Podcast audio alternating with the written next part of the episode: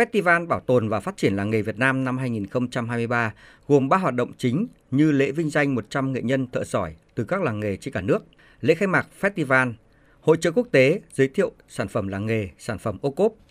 Ông Nguyễn Minh Tiến, Giám đốc Trung tâm Xúc tiến Thương mại Nông nghiệp, Bộ Nông nghiệp và Phát triển Nông thôn cho biết, đây là hoạt động nhằm bảo tồn, gìn giữ, tái hiện và phát huy bản sắc các giá trị văn hóa truyền thống của dân tộc, hình thành các nét văn hóa của làng nghề Việt Nam – trong đó lấy các làng nghề của thành phố Hà Nội làm trung tâm để lan tỏa đến các địa phương.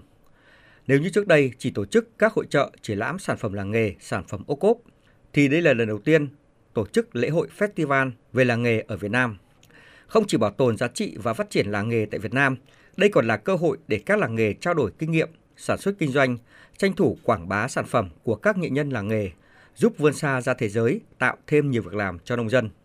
Các chương trình về biểu diễn à, văn hóa, nghệ thuật, ẩm thực thể hiện thấy rõ tính chất tích hợp đa giá trị. Nó không chỉ thuần túy về cái giá trị của các sản phẩm thủ công mỹ nghệ mà đằng sau đó còn là truyền thống, còn là văn hóa. Triển khai chương trình mục tiêu quốc gia là làm thế nào trong quá trình phát triển gắn với việc đầu tư cơ sở tầng, thu hẹp khoảng cách giữa nông thôn và thành thị. Nhưng một trong những cốt lõi là chúng ta phải bảo tồn và gìn giữ được làng nghề, cái văn hóa của mỗi vùng quê.